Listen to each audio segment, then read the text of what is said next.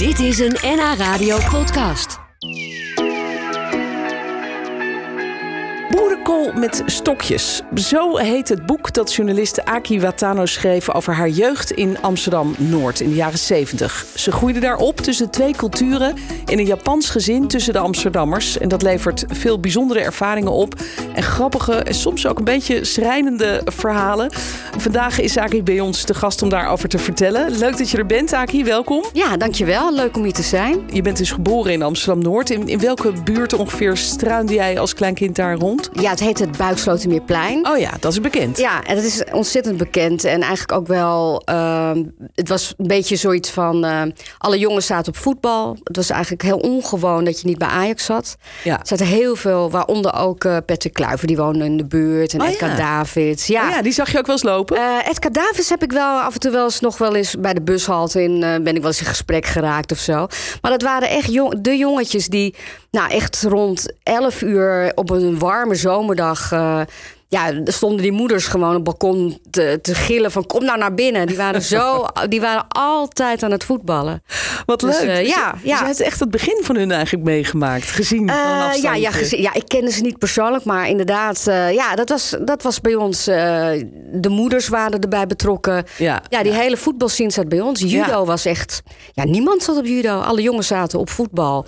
En de meiden zaten op of handbal of op turnen of op ballet. Ja, Ja, ik ja. dan op ballet. Ja. dan op ballet inderdaad, daar schrijf je ook over in je boek. Voelde je je thuis daar? Vond je, vond Ja, ik vond. eh, ja, ik, later, toen ik in Zuid op school ging. Toen eh, ja, eh, leerde ik pas mensen kennen die vonden Amsterdam Noord een soort ghetto. Eh, dat heb ik nooit zo ervaren. Ik vond het altijd echt een hele knusse. gra- Het is een hele grappige buurt. Ja, met heel veel Jordanezen. Ja. Ik heb me echt rot gelachen daar. Oh, ja. heerlijk. Nou, over jouw jeugd gaat het in je boek Boerenkool met stokjes. En daar gaan we zo uitgebreid over praten. Ik vind die titel ook heel erg grappig. Maar ik vroeg Ah. me wel af, aten jullie thuis ooit wel eens boerenkool? Ehm, nou, mijn moeder heeft het wel eens gemaakt. Maar ehm, ja, dan heeft ze altijd toch wel een beetje een soort Japanse touch. eh, heeft ze ge- maar Ja, ja. de lekkerste boerenkool had ik eigenlijk bij vriendinnen. ja, maar Ja. niet met stokjes? Nee, niet met dat, stokjes. Dat deed je nee. dan weer thuis Ja, dat deed ik thuis. Ja, maar we aten ook thuis wel met eh, vork en mes. Ook, Oh, om- oké. ook omdat mijn moeder dan dacht van... ze moeten niet denken dat, ze, dat wij alleen maar met stokjes eten. Ja, ja, ja, dat zou misschien een vooroordeel kunnen Ja, zijn. precies, ja. En wie waren jouw ouders? Want zij kwamen allebei. Zij zijn allebei geboren en getogen in Japan, begrijp ik. Ja. Maar ze leren elkaar kennen in Nederland. Ja, in Amsterdam. Ja, ze hadden. Mijn vader die was ehm, ehm, ehm, door een, ja, een hele goede vriend uiteindelijk. Hij, eh, hij heette Wil van Sambeek. Hij kwam uit, ook uit Amsterdam. Hij was ook een grafisch ontwerper. Die was eh, jaren daarvoor naar eh, Japan gegaan om daar voor het Stedelijk Museum volgens mij iets te doen. En in die studio, in die designstudio, was er één Japanner die wat Engels kon. En dat was mijn vader. Ah. En die raakte eigenlijk heel enthousiast over de verhalen in Nederland, in Amsterdam. En toen was eigenlijk meer de vraag van... eh, nou, mocht je in Amsterdam nog eens een, eh, bij een project iemand nodig hebben... dan kom ik graag eh, daarheen. En nou, zo geschiedde. En mijn vader kwam naar Nederland en vond het eigenlijk waanzinnig om...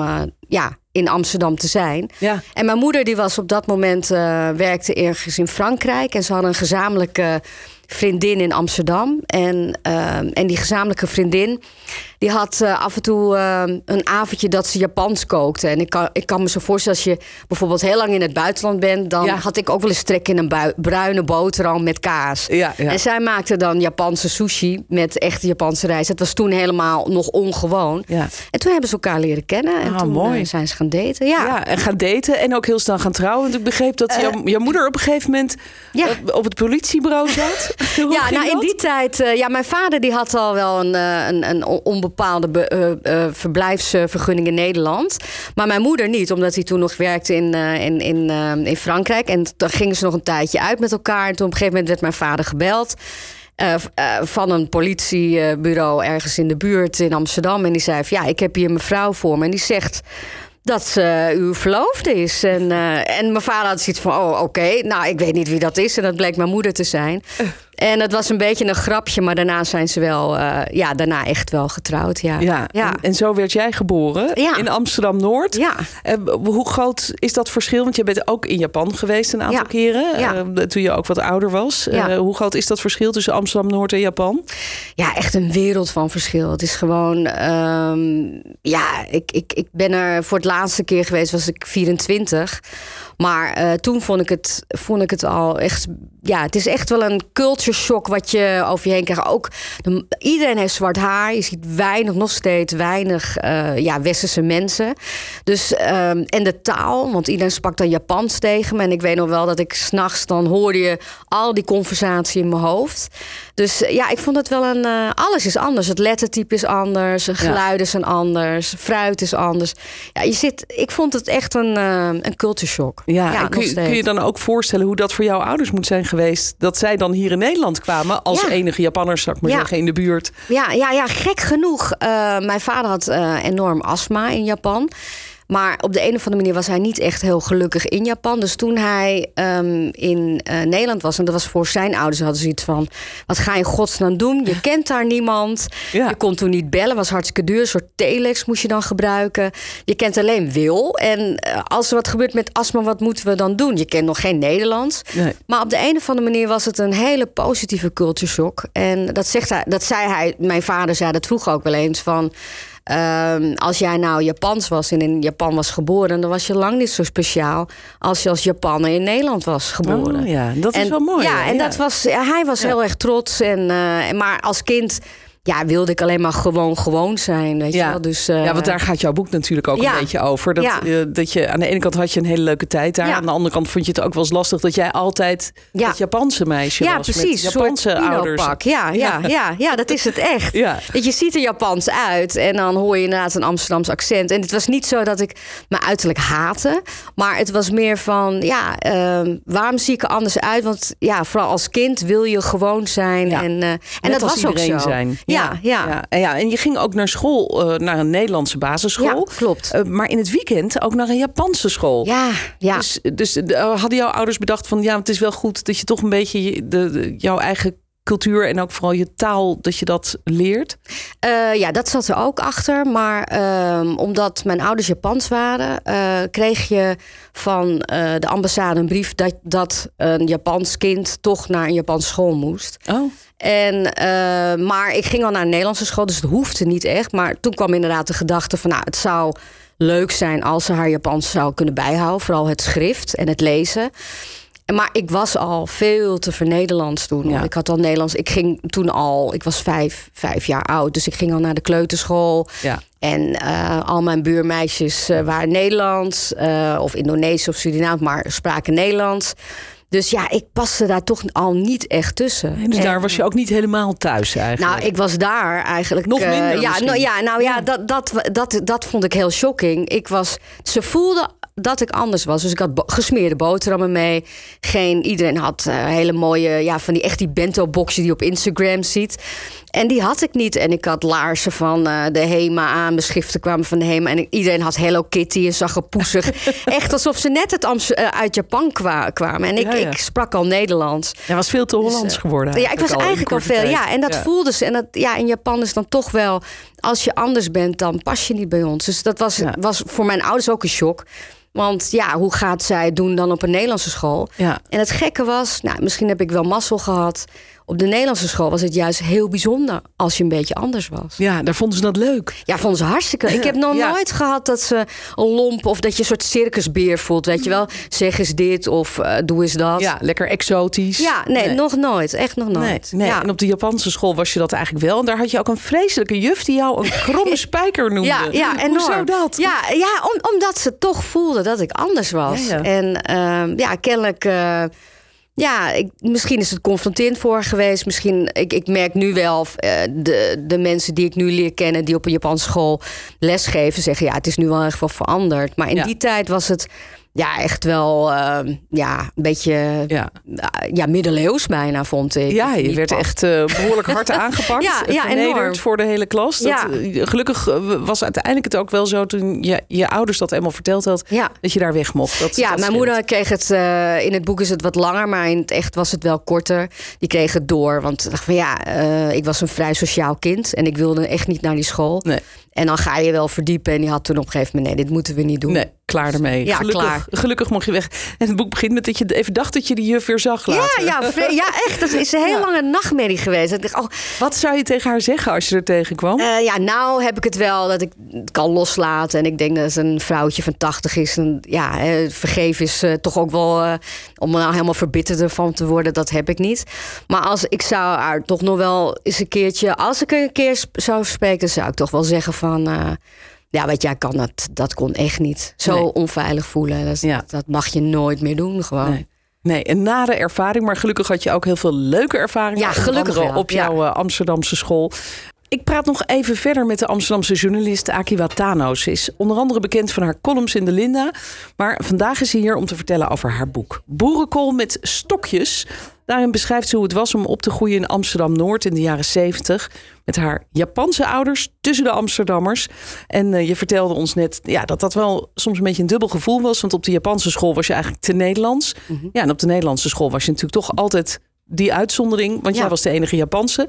Ehm, je, je maakte aan de ene kant wel leuke dingen mee, maar ook wel gekke dingen. Want ik las, en dat sneed mij een beetje door mijn ziel... dat je door een ouder van de schaatsclub bijvoorbeeld na het schaatsen... werd afgezet bij de plaatselijke Chinees... Want ze dachten blijkbaar dat jij daar woonde. Ja, eh, ja het, het klinkt heftiger dan het was. Het was ehm, eh, in Amsterdam-Noord had je een eh, schaatsclub. En dan, ja, dat was door school geregeld. En dan reed je met de willekeurige ouder mee. En dan wist je wel van, nou, dan kom je wel... ja, weer veilig thuis. Dat was gewoon een soort vertrouwen. Maar dat waren niet altijd je vriendinnetjes waar je dan mee reed. Dus het waren ouders van ja, kinderen die in de bovenbouw zaten. En die wisten dus niet waar ik woonde. Dus, en we hadden één groot winkelcentrum. Daar, werd, ja, daar was één Chinees. Ja. En ik hoorde die vrouw nog zeggen, inderdaad, die moeder van ja, daar woont ze toch? ja. En het is inderdaad Het is, wel. het is grappig, maar ook, de, ook ja, het is ook wel een. Ja, het is dat ook je als kind denkt van... hé, wat, wat een raar beeld heeft die mevrouw nu van mij. Ja, ja, nou ja, mijn vader moest heel hard lachen. En die had ook wel zoiets van, ja, ja, je kan het... Het is misschien inderdaad schrijnend. Ja. Maar aan de andere kant is het ook, ze wist het echt niet. Nee, en ze heeft, nee. daarna kwam ze ook nog wel terug van, ja, sorry, ik wist het gewoon Nee, echt niet. Nee, het was ook niet verkeerd bedoeld. Maar het is maar het, te ja, ja, dat soort dingen maak En dat je is, mee. dat is natuurlijk een beetje wat de, de, de rode lijn is in jouw hele Ja. boek eigenlijk. Hè, dat er heel veel onbedoeld eh, dingen gezegd worden waarvan je denkt... Hè, Eh, als je in het ziekenhuis komt, iemand die zegt... nou, veel zelfde formuleren, Ja. maar in, want jullie hebben altijd zulke rare namen. Ja, Dat je denkt, oké. ja. Ehm, ben je ook wel eens echt gepest of, of uitgescholden? Of Ehm. eh, echt met, met scheldwoorden Ja. eh, naar je hoofd? Ja, ik begrijp. Ja, nou, ik, ehm, eh, er zit een fragment in het boek ook over dat ik op tienertour ben met een vriendin. En dat was hartstikke leuk. En dan ben je in zo'n feestsfeer. En toen was er een, een volwassen man die voor me ging staan, bewust. En die trok zijn ene oog omhoog en de andere omlaag. En dan, ja, mijn moeder is Koreaans, mijn vader Chinees. En oh, arme ik. En dan ging dan, ja, hij bulderde uit in een soort, ja, enge lach bijna. Zo'n Bassie en Adriaan eh, lach. Zo'n duivel. ja, en eh, ik weet dat ik echt... Dat, dat, gevoel kan ik me nog wel terughalen. Dat je zo'n heel on, onheimisch Ja. gevoel kreeg. Ja. En dat volwassen naar kinderen toe, dat vond ik wel heel heftig. Ja, inderdaad, Ja, ja. dus dat, Ja. daar heb ik wel... eh, nou ja, niet, niet traumatisch ben ik ervan. Ik ben er niet getraumatiseerd, maar het was, dat was wel heel naar. Maar in principe heeft het me eigenlijk alle mogelijkheden gegeven. En alle kansen. Want ik kwam in Sesamstraat, ik stond in de Magriet. En ehm, het heeft me nooit tegengezeten. Nee. Het was eigenlijk wel... ehm, ja, ik, dat is dan mijn verhaal. Je hoort natuurlijk ook wel andere verhalen. Maar het, het was eigenlijk meer echt speciaal. Ja, zoals ben- jouw vader eigenlijk al zei toen Ja. je klein was. Van, dan zie je het als iets als een pluspunt. Jij Ja. bent bijzonder. En in Japan was je zoals iedereen geweest. Ja, precies. En hier was je bijzonder. Ja, ja. Het boek is ook totaal geen klaagzang. Dat wil ik wel even benadrukken. Oh, geluk- ja, dat niet gelukkig, denken ja. van, jeetje, want het is, het is gewoon een heel grappig geschreven boek. Over alle ervaringen die je hebt opgedaan. En, en ook over de relatie met jouw moeder. Ja, klopt. Die is niet altijd makkelijk geweest. Nee. En ehm, jouw moeder, ehm, ja, die kwam natuurlijk uit een heel andere cultuur. Maar eigenlijk eh, werd dat pas later voor jou, kon je dat beter begrijpen. Ja. Ehm, ja, dat zeg je, ja, dat zeg je heel mooi. Ehm, als kind en ik denk als puber um, ja, begreep zij gewoon niet. Uh, van hoe ik mij voelde. En ik denk ook wel op het moment dat je je geboorteland verlaat en je gaat in een land wonen waar je eigenlijk niet zoveel kent, niks kent, ja. dat je dan toch in een soort survival modus komt te staan. Uh, ja, ik moest zwemles en prikken halen. En um, ik was heel sociaal. Dus ik, ik, denk dat ze ook dacht van ja, die redt zich wel. Ja, ja. Maar ja wat ook zo is. Ja, wat, wat, wat ook zo is. Maar aan de andere kant mis je ook wel. Mijn vader was veel weg, uh, omdat hij naar Japan ging. Dus dan voel je. En ik had geen broertjes en zusjes. Dus dan, dan vind je dat gewoon wel vervelend. Ja. Maar veel later, zeker na de dood van mijn vader, uh, dacht ik van ja, voor jou zal het ook niet makkelijk geweest zijn. En dat is meer wel Ehm, ja, eigenlijk het besef pas later geweest van jij bent, voor jou was het best wel heftig ook geweest. Moet dat geweest zijn? Ja, ja. Dus, uh, ja. Hoe is het eigenlijk? Eh, jouw moeder leeft nog, toch? Ja, Heeft ze jouw boek gelezen? Nou, niet gelezen, maar ze weet wel uh, ervan. Ze leest goed Nederlands en ze leest alle kranten en ze is op de hoogte van het nieuws. En het grappige is, uh, um, ja, nu is het boek een beetje in de publiciteit. En dan wordt ze door buurvrouw. Heb je. Er komen dan van die Amsterdamse buurvrouw van. Heb je dochters boek al gekocht? En uh, nou ja, en wat schattig. En ze staat op de voorkant. Al die Jordanees die komen dan naar haar toe. En dan, ja, dan is ze wel heel trots. En, uh, maar dat zegt ze dan niet rechtstreeks. Nee. En uh, ja, ze weet waar het boek over gaat. Dus ja. ja. En je hebt zelf kinderen nu. Ja. Um, hoe is het daarmee? vinden zij weer op een andere manier hun weg? herkennen zij iets van wat jij, wat jij zelf hebt meegemaakt in je jeugd? Dat een beetje verscheurde van tussen twee culturen leven? Ja. Nou ja, uh, mijn man komt uit Noord-Holland, uit Bergen. Dus het is echt wel ja, blank en nou, wit en, en ik dan, Chinees. Of ja, Chinees, ik bedoel uit Japans, Japans. Aziatisch. En Aziatisch. En dus ja. dan heb je dus wel die mix van Aziatisch en wit. En uh, dat levert, uh, ja, le levert af en toe wel eens verwarring op. Uh, dat ze uh, heel graag Japans eigenlijk willen leren. En dat doen ze ook. En jongste oh, is met, uh, met een aantal programma's. En ze doen het met oma.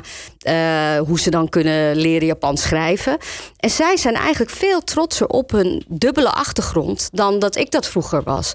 En dat heeft ook te maken met school. Ze gaan naar een middelbare school waar heel veel culturele, ja, uh, gemixte kids rondlopen. Dus ze vinden het eigenlijk een beetje saai. Van, nou, ik ben Nederlands, ik ben Japans, ben ik niet nog iets? Ja, ja. Dat is het meer. Dus ik, ja, daar ben ik heel blij mee eigenlijk. Dus dat zij... Uh, ja, heel trots daarover uh, over spreken. Ja, mooi om te zien.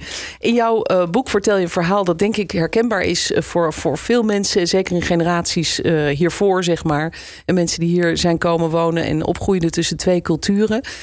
dus dat is sowieso mooi om te lezen en ook nog grappig, ook met heel veel leuke anekdotes. Bijvoorbeeld over de keer dat je een permanentje wilde zetten om toch eens af te komen van dat steile haar. Ja. Dat liep niet helemaal goed af, dat nee. doe je niet meer, hè?